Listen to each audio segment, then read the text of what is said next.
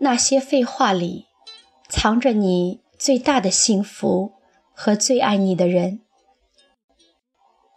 我正在办公室和小伙伴们说工作，小张的手机响了，他看了一眼号码，眉头微皱，按了拒接。过了几分钟，他的手机又响起，小张继续拒接。我以为他怕打断我们说工作，就告诉他再有电话可以接听。小张不好意思地笑笑：“姐，不用接。”是我老妈，她常常给我打电话，也没什么事儿，无非是些唠唠叨叨的废话而已。我没有说话，眼睛望向窗外的天空，不敢回头。我怕他们看到我眼里的羡慕、嫉妒，以及忍着的眼泪。曾经，我也和小张一样。厌烦过妈妈的唠叨。婚前妈妈的唠叨内容主要是什么？多穿点啊，多吃点呐，别减肥，你又不胖什么的，听得我耳朵里长满了茧。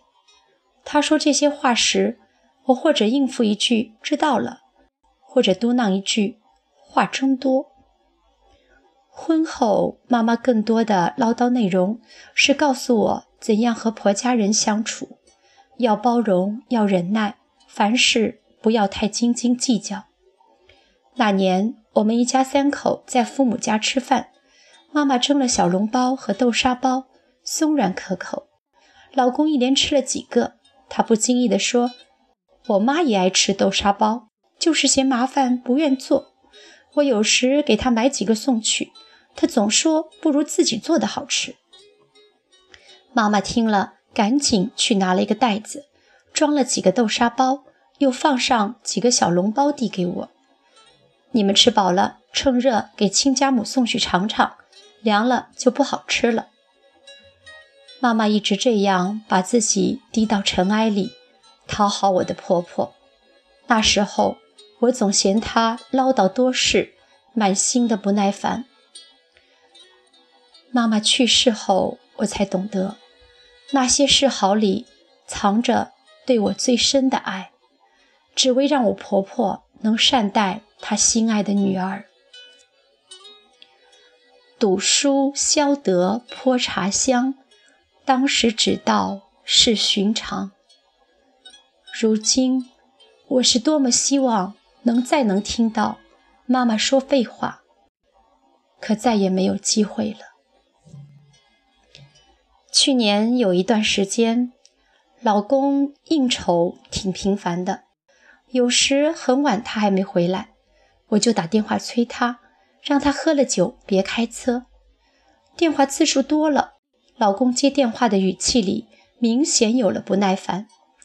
直到有一天晚上，他和几个高中同学聚餐回来，借着酒劲和我嚷起来：“吃个饭接你好几个电话。”同学们都笑话我，人家别人的老婆都不催，就你废话多。我气得差点背过气去。我是怕你喝酒开车不安全，真不知好歹。接下来的几天，我俩陷入了冷战状态，就连他去接我下班都一句话都没有。到点他就等在我单位门口，我下班出来开门上车。一路无语。那天，老公又去接我下班，我一上车，他就笑嘻嘻的让我看后座上的箱子，说我爱吃水果，他刚给我买了一箱各色的水果。我冷冷的讽刺：“这太阳是从西边出来的吧？”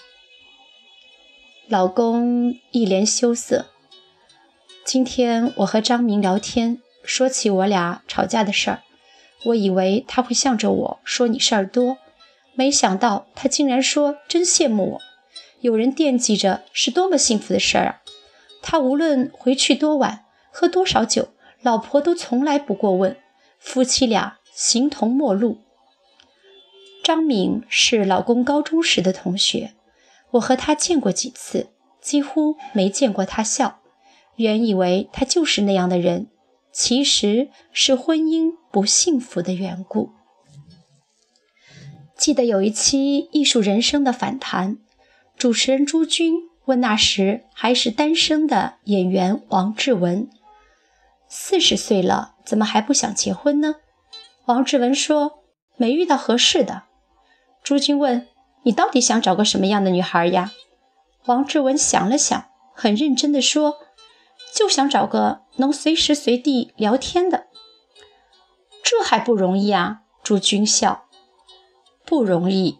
王志文说：“比如你半夜里想到什么了，你叫他，他就会说几点了？多困啊，明天再说吧。你立刻就没有兴趣了。有些话，有些时候，对有些人，你想一想就不想说了。找到一个。”你想跟他说，能跟他说的人不容易。是的，找一个能随时随地聊天的人，真不是一件容易的事儿。你是不是也有过这样的时刻？心里憋屈，想找个人倾诉一下，翻了半天的手机通讯录，面对着几百个名字，却找不到一个可以拨出去的号码，然后。